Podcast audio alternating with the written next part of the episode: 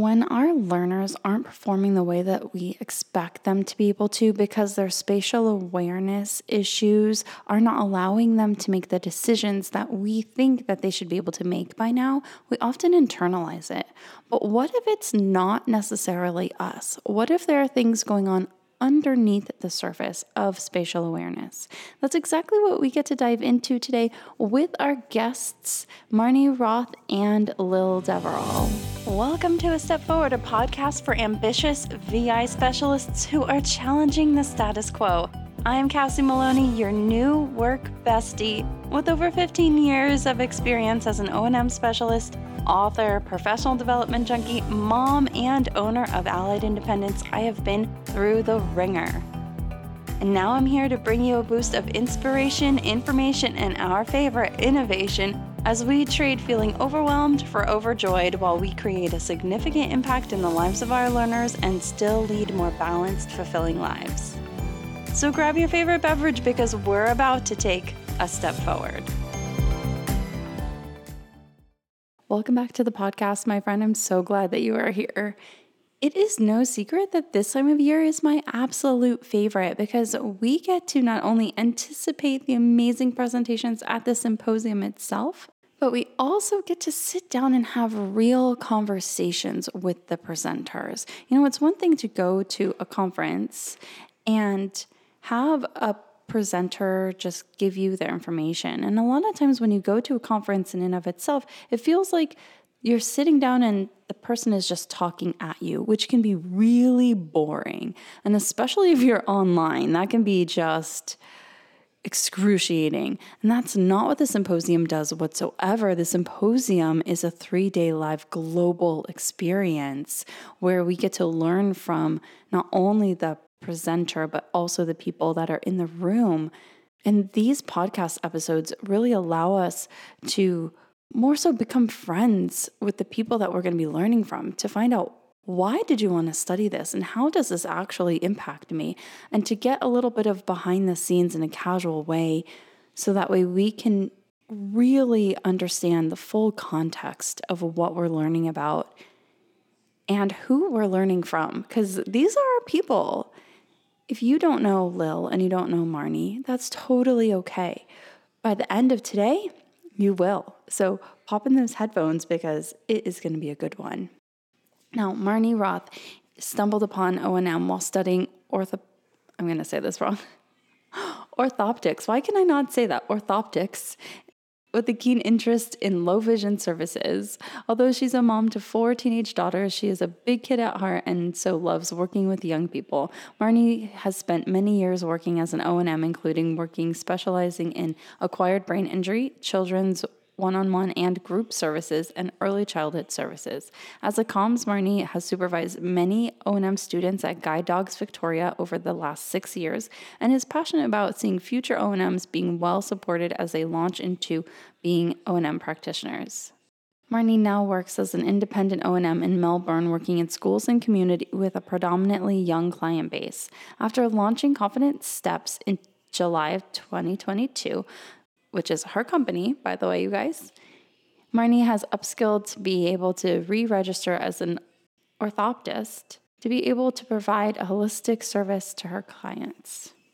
Now, Lil, if you were here a few years ago, Lil presented at the symposium, and she does fantastic work in the world of spatial awareness and orientation and mobility in that she does a lot of research that I personally do not have the patience to even try to attempt to do, nor do I have access to people. But her brain just works in such a really cool and fun way. I can't wait for you to meet her if you don't know her already. Lil has an ongoing fascination with things that immobilize us, including spatial dysfunction. Lil has worked with diverse O&M clients since 1993, taught trainee O&M specialists since 2007, and developed functional vision and O&M outcome measures in the context of bionic vision research. She occasionally sees an O&M client, but mainly works in an international co-design team at IRA Research, developing vision-related assistive technology. This is quite a challenge for a tech-wary O&M specialist. She has commercialized the Stewart Tactile Maps test so that O&M specialists can use this great assessment resource to assess a client's mental mapping capacity. She lives in Melbourne, Australia, but enjoys talking with people worldwide in her roaming R O and M I N G with Lil podcast. And we're going to get straight into this episode, but the links to all of those things that we talked about will be available on the show notes and at the end of the podcast as well. All right. Well, hi, hi. I'm so glad that you guys are here, Lil and Marnie. I love the work that you are doing. It's so needed in the world. And I'm just excited to have you both on our podcast today. Thanks, Thanks for having Thanks us. For having us, Cassie. Yeah. So, Lil, I know you've been on the podcast before, but Marnie, you are new to our community. So, can we start with you, Marnie, and have you tell our community a little bit about yourself? I'm an orientation and mobility specialist. I've worked in the field since 1998 or seven, something like that, a long time with a substantial break while I raised my children.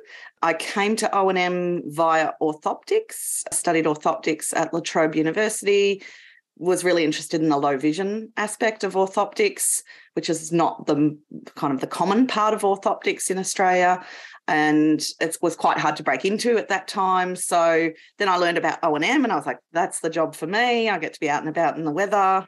Usually that's a good thing, but not always." And so then I've went on and studied O and M and worked in that industry. Worked as an O and M for a long time at various agencies, and then five months ago decided to start up on my own. Went back and re-registered as an orthoptist, so that I've added that back into what I offer to my clients. So Wow. So you have experience both both areas, the scientific, medical, as well as the educational model. How do you feel like that has really created your perspective on how you see things that might be different from other O&M specialists? Think it gives me a really good, to start with, it gives me a really good understanding of the vision system and allowed me to cruise through that aspect of the O&M study because I, I knew all the anatomy and the what the functional implications could be. I guess it helps also for me to bridge the gap between, for my clients, between that medical, here's your eye diagnosis, and and what that means functionally because I can read those eye reports, I know what they mean, I can put it in layman's terms for the clients so that then they can understand what it means in a clinical setting, but then talk to them about how it means in a functional setting because they often don't marry up. You know, what you see in a clinical setting is under ideal lighting conditions and with high contrast, and that's not the real world. So I think having that ground really allows me to explore that with clients and help them to understand and have the right questions to ask when they go back. So I want you to do this. I want you to I don't know what you mean when you say that to their doctor and be comfortable to say that. So I think that's the main thing that it gives me. To be honest, when I studied orthoptics and finished, I was like, most of what orthoptists do bores the life out of me. And I couldn't imagine doing it. It was only the low vision component where you get to actually see a benefit that really interested me. So, so I just love that. And I was actually going to ask you that question, but you touched on it because you have experience in both, you can send your clients to their doctor with a list of like actual questions of like, how does this work in the real world? We see that all the time where you will get this acuity and and the learner doesn't know what that means and oftentimes like the parents don't know what that means and they don't know what questions to ask and i've had even like my own child has very low hearing loss and putting him in a clinical setting, they were like, oh no, he's fine. And I was like, you know, so I did just having a tiny bit of knowledge, I was able to go visit him in his cafeteria and do like a tiny bit of testing and be like, oh, we're gonna need to we're going to need to go back to the doctor and actually ask some questions. So I bet just you having so much knowledge and information really helps to support your clients in that way as well. So that's really cool. Yeah. Yes. The other thing I find, Cassie, is it's fantastic when you're working in a team as an O&M specialist to have an orthoptist or two on hand And if they're dual qualified as an orthoptist and an orientation and mobility specialist, you just get the best of both worlds because they're already, you know, thought through the kinds of questions that we're wanting to ask and we're able to draw on the specific information about low vision aids or what's likely to happen to that client's vision in the next year or two years. Am I right in thinking, Marnie, that most orthoptists would find employment with an ophthalmologist supporting that clinical testing and just a handful go out and do community work in functional yeah. practice? Yeah, absolutely. I would say it's probably 95% that work with ophthalmologists. When I finished, unless you'd done further study, your honours or PhD in low vision orthoptics, you just weren't going to get a job. Whereas now there's a few more opportunities. There's more knowledge of how an orthoptist can support someone with low vision to make most use of their functional vision through magnification and lighting. But at the time when I did it, it was just there were two jobs in in our state of Victoria and they were both firmly stuck where they were and there was no way they were getting out. So but now there is a little bit more opportunity. There are a couple of orthoptists including myself working independently providing that magnification assessment and being able to make recommendations for how to support someone with their reading goals or as an O&M it's also for monoculars for reading bus signs or street signs that I find that magnification knowledge really helpful. Right. Okay we're going to take a quick side note. Lil, I do want to introduce you as well. However, we've said the word opthop. Oh my gosh, I keep saying it wrong. Ophthalmologist. I don't know why I cannot say this. Orthoptist. Yep. Yes, I say the R. Okay. We've said that word a few times. And when we first came on before we started recording, you had mentioned it. And I was like, what is this? What happened to the rest of the word? So, can you kind of describe what you do and then I will put it into, you know, American terms? What like what would your job description look like for that? As an orthoptist? Yes, ma'am. What? So, for my particular part of orthoptics, which is not true of all orthoptics in Australia, but for me as a low vision orthoptist, I help people to understand what vision they have remaining often it's a conversation about what that prognosis might be as well, because they may have heard something in the doctor's office and not really be able to understand it. So, helping them understand what that eye condition is, what it means now, and what it might mean in the future. And then also looking at what their goals are, particularly around reading or near vision tasks. So, might be puzzles or crosswords. It doesn't have to be a reading goal, but it might also be reading, you know, university research material or reading their child a, a, book at night, whatever their particular reading goal might be, and looking at the different magnification tools, handheld CCTVs. You know, there's lots of different options out there from a number of different providers to find the best fit. Also, looking at task lighting, which can make a huge difference. So, adding in the right lighting conditions or changing the position of the desk or wherever it is that you're reading your child a story before bed can make a big difference as to how much you can actually read that text. So, making recommendations around the magnification and then, yeah, writing to funding bodies if that's part of it, which is usually the case to have that supplied. And so, do you also do the evaluations as well? I take it. Of the vision? Yes. So, well, I'll usually do a more functional look at their vision because I'm looking at their ability to read in the position they want to read. So they have their favorite chair in the lounge room. How do they read there as opposed to as we've you know talked about the clinical setting is very different. They have the ideal condition with the maximum contrast and that's not the real world. Books aren't crisp white pages with thick black writing. That's not the real world. So assessing their vision in a functional setting. So show me I go to people's homes, so I show me what you would like to do, and then make little suggestions. They still want to sit in their favorite chair, but maybe if we turn it around, we'll get rid of the glare, and we can add a task light, and it might be easier to achieve the goal they're wanting to achieve. Perfect. Thank you, Lil. Yeah, and I'd love for you to introduce yourself too, Lil. Well, I'm Lil, and I've been working in the O and M field since well, qualified at the end of 1992. So that's a long time ago now, 30 years. I've enjoyed during that time working a lot with children with multiple disabilities. And this is a situation where I found it so valuable being able to request a co assessment with an orthoptist. So the person who taught or was initiating the orthoptics program at La Trobe that Marnie did, she was an expert in eccentric viewing and taught us all about eccentric viewing, you know, particularly working with adults and how to increase people's, you know, focus on literacy based tasks in the clinic and then encouraging us to transfer those skills to looking for cars along the road and that kind of thing. But when working with kids in special skills schools who have um, multiple disabilities, on one occasion I called an orthoptist in to assess a boy with CHARGE syndrome. And she arrived with a big suitcase full of toys. And I was just fascinated. I sat back and watched the play. And she was using this big suitcase to see which toys the child was drawn to, and which ones he piffed, which ones he sat with for longer.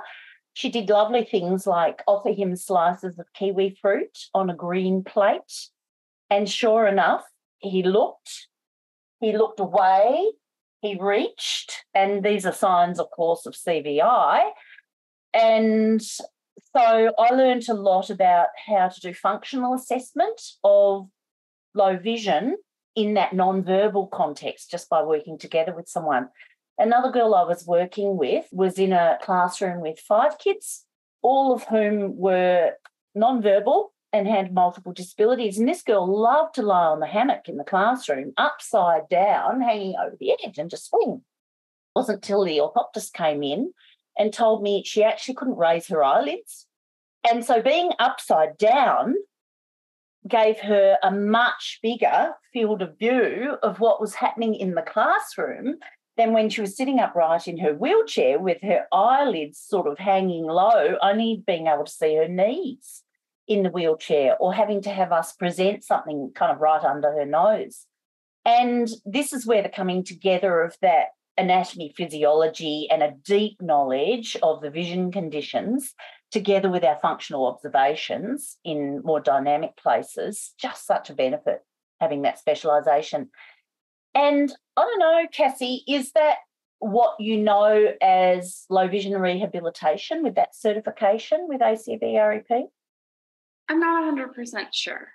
I think the way that you guys do things are is just a little bit different as far as at this moment in time for the podcast i can't figure out you know marnie if you go in like how your your services are structured but i'd love to continue that conversation maybe at another time but for today because um, i am very curious you guys talked about teamwork and one thing that's that was really cool and really very evident was the teamwork in the presentation that you guys are going to be doing at the symposium. And of course, a little involved. It's all about spatial awareness because you are the go to every time somebody asks me anything about spatial awareness. I'm like, have you met Lil? Here's her website. Go check that stuff out because she has much more prolific thoughts than I would have ever had without knowing her, which is so cool because I get to know you and we all do. Everybody at the symposium gets to know you and gets to learn from you guys. And you're all the way across the world, and we don't have to go all the way across the world. Would you like to share a little bit about how you guys came up with the topic that you guys are going to be presenting at the symposium? I know there are two, you know, people in your study and things had to have evolved. How did that happen? I had the privilege of presenting a keynote to the SWOMA conference last year with Dr. Ian Stewart, who's the neuropsychologist I've been working on and thinking about spatial dysfunction with for about 30 years. Well, Ian's getting on a bit now, and he says, Lil, we've got to get on and finish this work. I said, You're feeling your mortality, are you, Ian? He said, Definitely. So we continue to assess people together, and we've had this opportunity to go back and assess someone 35 years after Ian's initial spatial assessment in a 15 year old's school context. And this has been fabulous because what we've realised is there's been absolutely no spatial learning in 35 years. This is a man whose disorientation is just as entrenched now at the age of 50 as it was back then when he was 15. And Ian made all kinds of dire prognoses about what this man's life would become, but he's actually, his mum has supported him to find his thing, which is playing the violin and singing. And I just went to see him performing with his male Welsh choir a few weeks ago. And it's just a privilege to have that. And yet at the same time, he gets lost everywhere he goes. He needs to be an accompanied traveller. So when Marnie and I had the opportunity to offer different aspects of an O&M program to a 15 year old, and we're both looking at it from our different O&M perspectives. I'm thinking about spatial function, and Marnie's done lots of work in the school context. And again, why does this guy keep getting lost? So I asked Ian to come and assess him for the first time. And to my astonishment, his tabletop tasks involving block construction and the Stewart tactile maps were brilliant. So there's nothing wrong with the parts of his brain that interpret spatial information and memorize it. The problem starts when he leaves the front gate. So what's going on? Over to you, Marnie. So I've worked with this young man for quite a few years, probably since he was about nine years old, so six years. And I would have said he has quite poor spatial awareness. I'd done the Stewart tactile lines and got a moderate sort of response that he was not as bad as I expected as he appeared functionally. He performed quite well on the Stewart tactile maps, but not fabulously, as Lil saw in the more recent assessment. But in a functional capacity, he gets lost all the time. And I questioned whether he actually had the ability to make a mental map and then be able to problem solve and put together his environment. I guess if we go the next step, what's happened is he's gone to a new school this year. So obviously our school year starts in January. So he's been there for a whole year now. He has, it's a much more welcoming environment for him. There's a lot of diversity in the school in terms of learning needs, and it's a very positive environment for him. It's also quite a structured school in terms of the layout of the buildings. There's one main corridor and there's A, B, C, D wings that run off that main corridor. So, and what I've found over the year is he can mental map and he can mental map very well when he's in the right mindset. So, if he's stressed, he can't find his way out of his classroom. But when he's calm and relaxed, he can engage that mental map. And what I've found is the more that he has success in O&M, which is really this year is the first time he's had success in O&M, I would say, over his life, he now has some more confidence which then it's snowballing and he now he knows he can do things so he's less stressed entering o&m because he used to know I was coming and he would avoid going to school on the days that he knew I was coming. So then we had a period of time where we didn't tell him I was coming. The school knew I was coming, his parents knew I was coming, but we didn't actually tell him until he'd arrived at school so he couldn't refuse to go because O&M was so stressful for him because he really found it so so challenging. And what this year has shown is that in the right environment when he's calm and the environment's a little more structured, he actually is able to demonstrate what he can demonstrate on a tabletop task that he has good mapping skills he can now put into play not all the time if a child says has a go at him or something at recess and then i show up next during his next class we have to really work to get him calm before we start because otherwise he'll walk out and he'll turn the wrong direction his frustration goes up and then he feels like he can't achieve anything so it's really about having that helping him to understand and see for himself if I can self regulate and be nice and calm and before I set off, I'm going to have success. So rather than storming off, which can be his go to when he's frustrated about something, he's a teenage boy after all, that's probably pretty normal, that he calms himself so he doesn't end up exacerbating his getting lost. So, wow. Okay. First of all, thank you so much for sharing all of that information. Uh, a few years ago, when Lil presented at the symposium, one of the big things that was my big aha moment from that presentation on spatial awareness that I had never really thought about, you guys are kind of bringing it up again, is we have this idea that spatial awareness is fixable in everybody.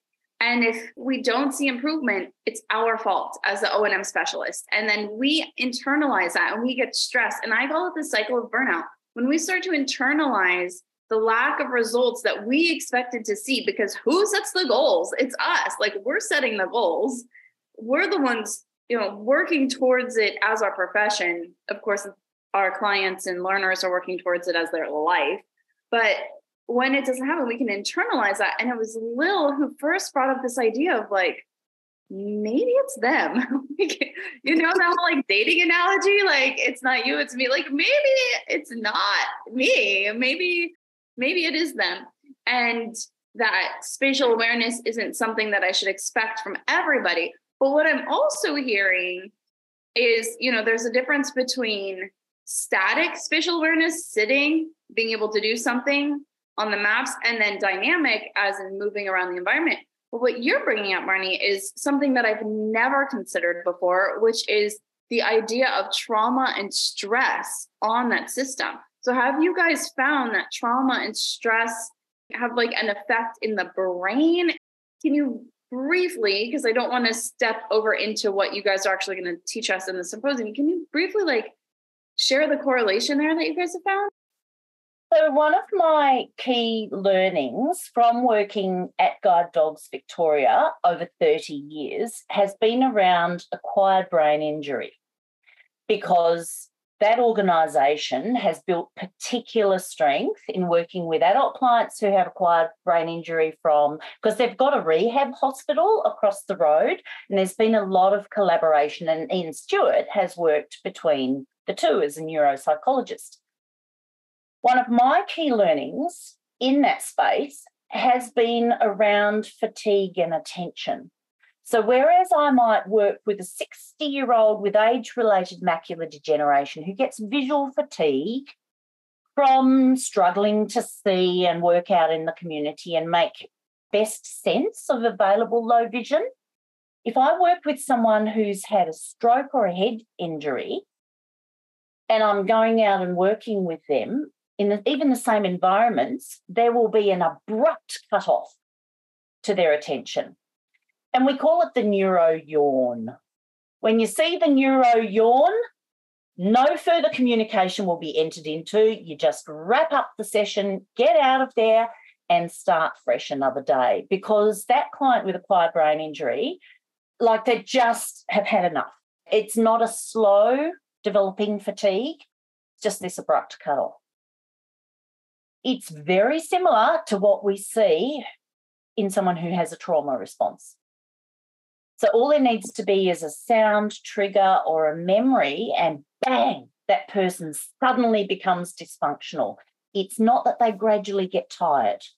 And when they suddenly become dysfunctional, it can happen as that fight, flight, or freeze. And, you know, as a kid in school, I certainly heard about the flight and fight. I didn't know so much about the freeze. And the other one that I've learned about since is actually fawn. So, in order to cope with this untenable situation, some people just need to latch onto someone who can make the decisions for them.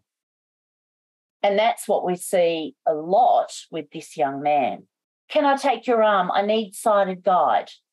So he has cultivated his own dependent behaviours and taught everyone else that that's what they can expect of him, as well as seeing, you know, the fight, flight, and freeze behaviors as well. go, oh, that's interesting. Where's the trauma? Because I'm thinking Vietnam veterans. and I certainly know guide dog mobility instructors who work with returned vets and use the dog as that softening safe space for people dealing with PTSD. So, the really interesting thing in the conversation with this young man's mum is she says, Well, there's capital T trauma, and then there's small t trauma. And small t trauma, she says, is death by a thousand cuts. It's those when you're congenitally blind, it's when there's explosive behavior around you that might have frightening consequences in one instance and make you feel really unsafe. And you learn that any explosive noise or behavior that happens around you might have those consequences, and you start to freeze or fight or run away or hang on to someone who feels safe. This has been astonishing to me because it's shifted my thinking about trauma informed practice. I've heard a lot about trauma informed practice in relation to people escaping domestic violence or experiencing big one off traumas, but I've never really thought seriously about what it's like to be congenitally blind and repeatedly in situations that are socially frightening. Yeah, that reminds me, I've been reading the book, The Body Keeps the Score. Have you read mm-hmm. that? And as I'm reading it, I had it as a library download, like on the app, right? A free library book that I just downloaded to my Kindle. And I actually had so many highlights that I didn't want to give up that I bought the book and I've been rereading it. And every time, like I bought it, you know, for myself, my own reading, my own personal development. It's been one of the most life changing professional development books that I've ever read because there's so much trauma that goes into being a person with a visual impairment that I had not even thought of until I started reading this book. And I was like, oh, that's gotta be what my students go through. Oh, that's that happens a lot.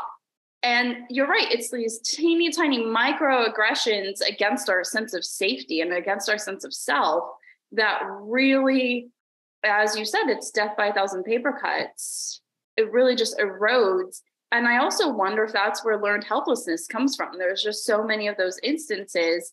And maybe it's a fawn response or freeze response. And then people start to like take over and, and compensate for that. So this conversation is just really interesting.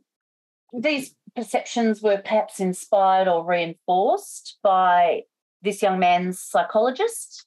Marnie, do you want to say? Yeah, absolutely. In the early days of working with him, I found it very frustrating. I hadn't worked with someone who exhibited consistent behavioral he would get quite aggressive he would throw his cane he would undo his cane in my direction, knowing that it was coming towards my head.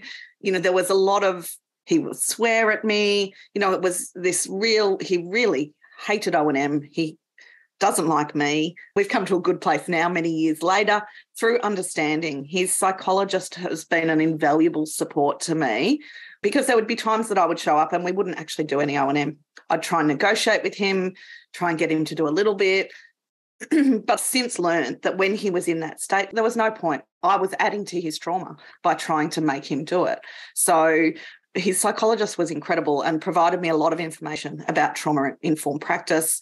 Said to me, I want you to think about him as someone who's had significant trauma in his life because I hadn't had that conversation with his family. I was not aware of any particular trauma in his life. But the information the psychologist gave me totally changed how I looked at the situation. It was a complete turnaround, and I felt terrible for how I'd been engaging with him because I was engaging with him as a belligerent teenager who wouldn't participate, when in actual fact, that was not at all what was going on. And understanding that trauma has really shifted how I interact with him and how I engage with him. And we have a much more positive relationship now because I understand where he's coming from.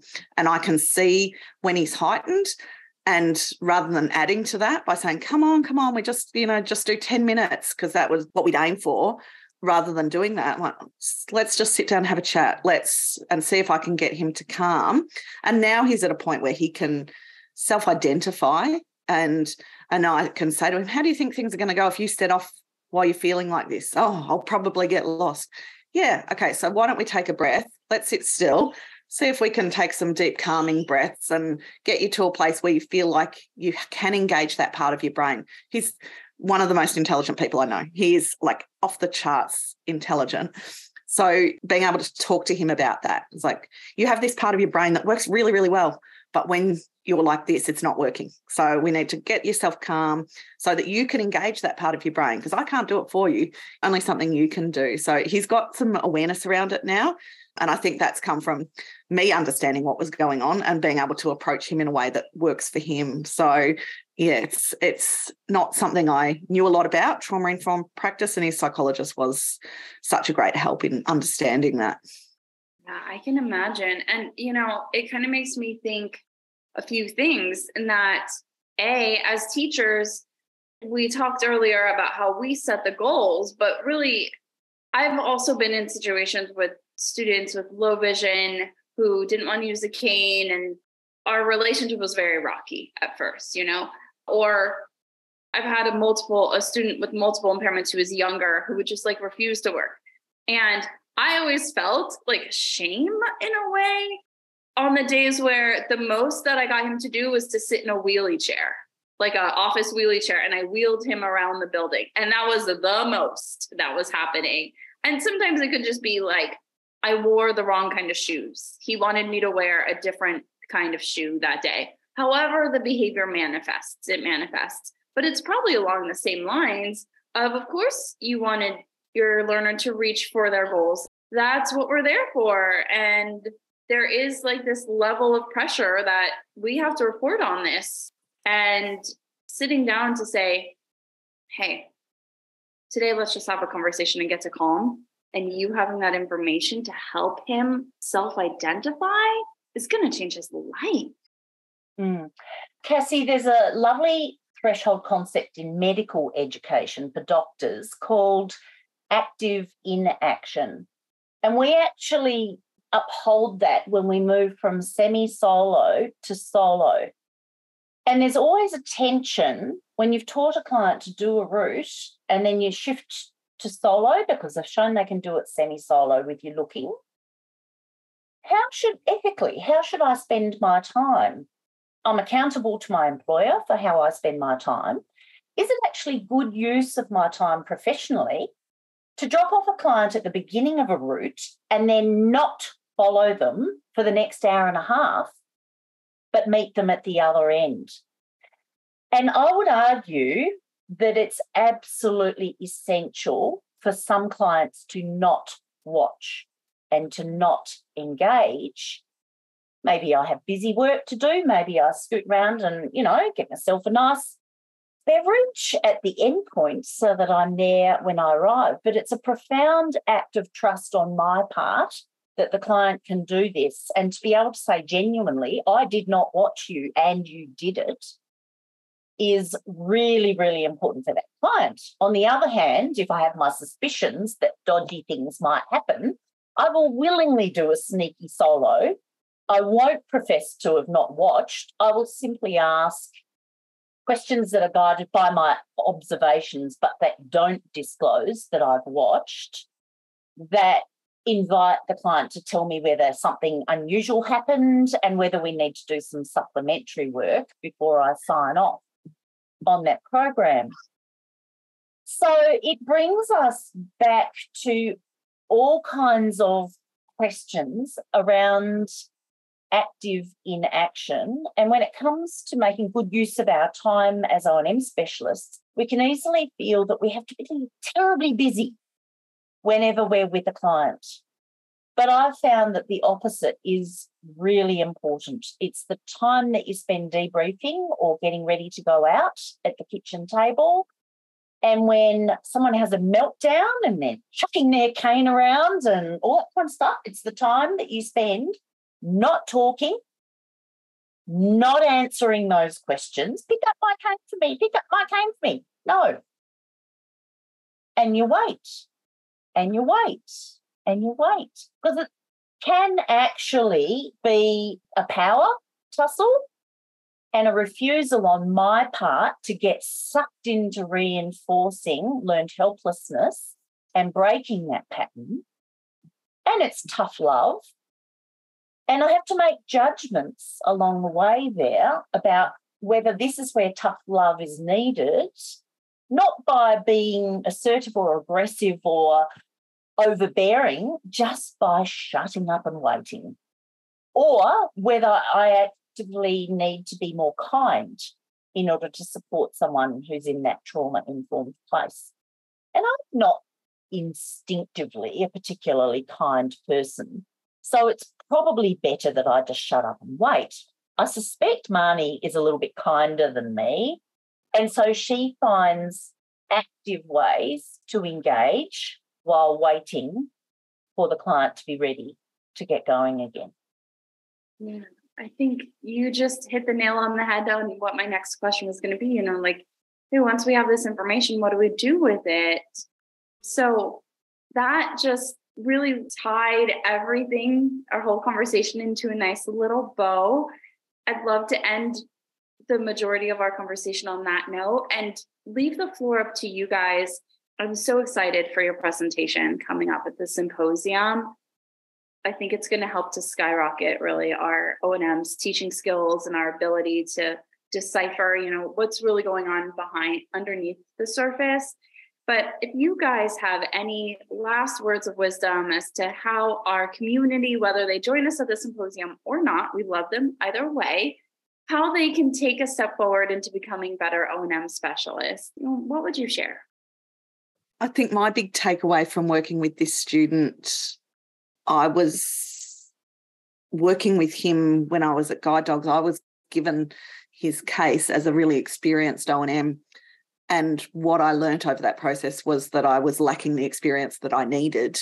And I think probably most O&Ms are, in that I didn't understand how trauma was directly impacting his spatial awareness and his ability to navigate his world. And the more he struggled to navigate, it was like it added to the trauma with every attempt he made and got it wrong. And he's a high achieving student. So to not do well at something is devastating to him. So he's not used to it. And it I think it adds to his trauma. So I think the takeaway is really that, you know, there's, I guess we all know we're always learning, but to go out and research trauma informed practice to, to understand how trauma might present, because it had never occurred to me that this child had trauma in their life and the impact that all of our students have of that having to do things differently having people question them having to justify what they're doing is adding to trauma that was great. Thank you. I take a step back. I'm learning amazing things about trauma and see the immediate application in this context of apparent spatial dysfunction that we feel quietly confident we'll be able to unravel so that this young man will be a very capable traveller as an adult. I step back though and think about this wearing my ACVREP subject matter expert committee hat. We've had the privilege in the last few years of revisiting the body of knowledge that gets taught in O&M professional programs. This situation highlights for me how important it is to not just draw on the wisdom that we've had since the 1940s in setting up our profession, with a fabulous focus on mobility skills, blind mobility skills, and great strategies that we can teach the people who are capable of mental mapping. It's time to come back to that body of knowledge and make sure that we include new learning about how spatial learning and spatial dysfunction works and how we need to be responding to clients in working out the cause of their spatial dysfunction and what to do about it. And I think that the new the new learning more broadly across our allied health medical professions and teaching about trauma informed practice is profoundly important and we need to be teaching that into our university O&M programs because it's such a game changer it really is I agree. Well, thank you both so much for being here. I absolutely cannot wait to share this information with everybody. Lil, we will put your Stewart Maps and your website on the show notes. Marnie, is there anything you want us to put on the show notes here? You can link to my website. Yeah, it's pretty basic because I don't think clients find me that way. But yeah, by all means, link to my website. Yeah, www.confidencesteps.com.au. I love it. and Lil, are you still at lildeverell.net? That's right. Yep. For my ROAM website, researching orientation and mobility. Just add, I don't know if it fits into the podcast somewhere, but I think the way I look at spatial function with my clients has been guided by working with Lil, being in the same office and having that understanding that not everyone has good spatial function and it's not, it doesn't rest with me as the O&M. So I think that has been really pivotal in how I approach this young man. And I had probably put him into that category of even though his Stewart tactile lines, when I'd assessed him, had something, I was still thinking, mm, you know, he might just be one of those people. And, and I had confidence that that's okay to say some people can't mental map and they will be an accompanied traveller. And we aim for the their most independent.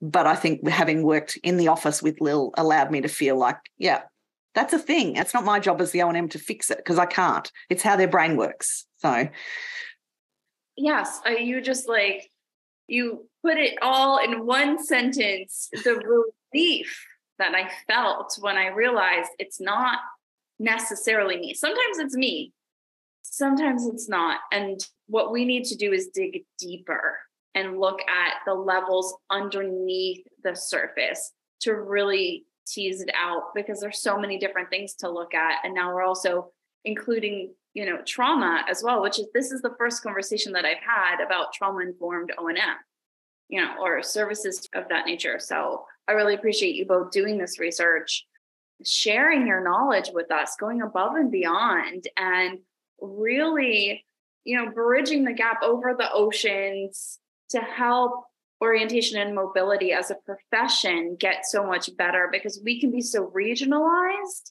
and then that creates just like small i want to say like small perspective or brains. And you guys really help to elevate us up to that you know penthouse level where we could see just a lot further and know that we have access to other people all around the world. This is absolutely invaluable.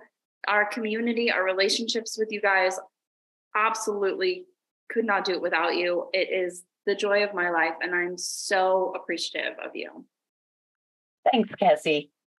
Thank oh. you. I hope you enjoyed that. Talking with Lil and Marnie was such a joy. And I'm glad that we get to have this conversation with you as well. If you want to get in touch with Marnie, you can find her at confidentsteps.com.au. And if you want to get in touch with Lil, you can find her at Lil, L I L, Deverell, D E V E R E L L dot net, and there will be all the links to her publications and her podcast. And of course, they will be at the symposium presenting as well.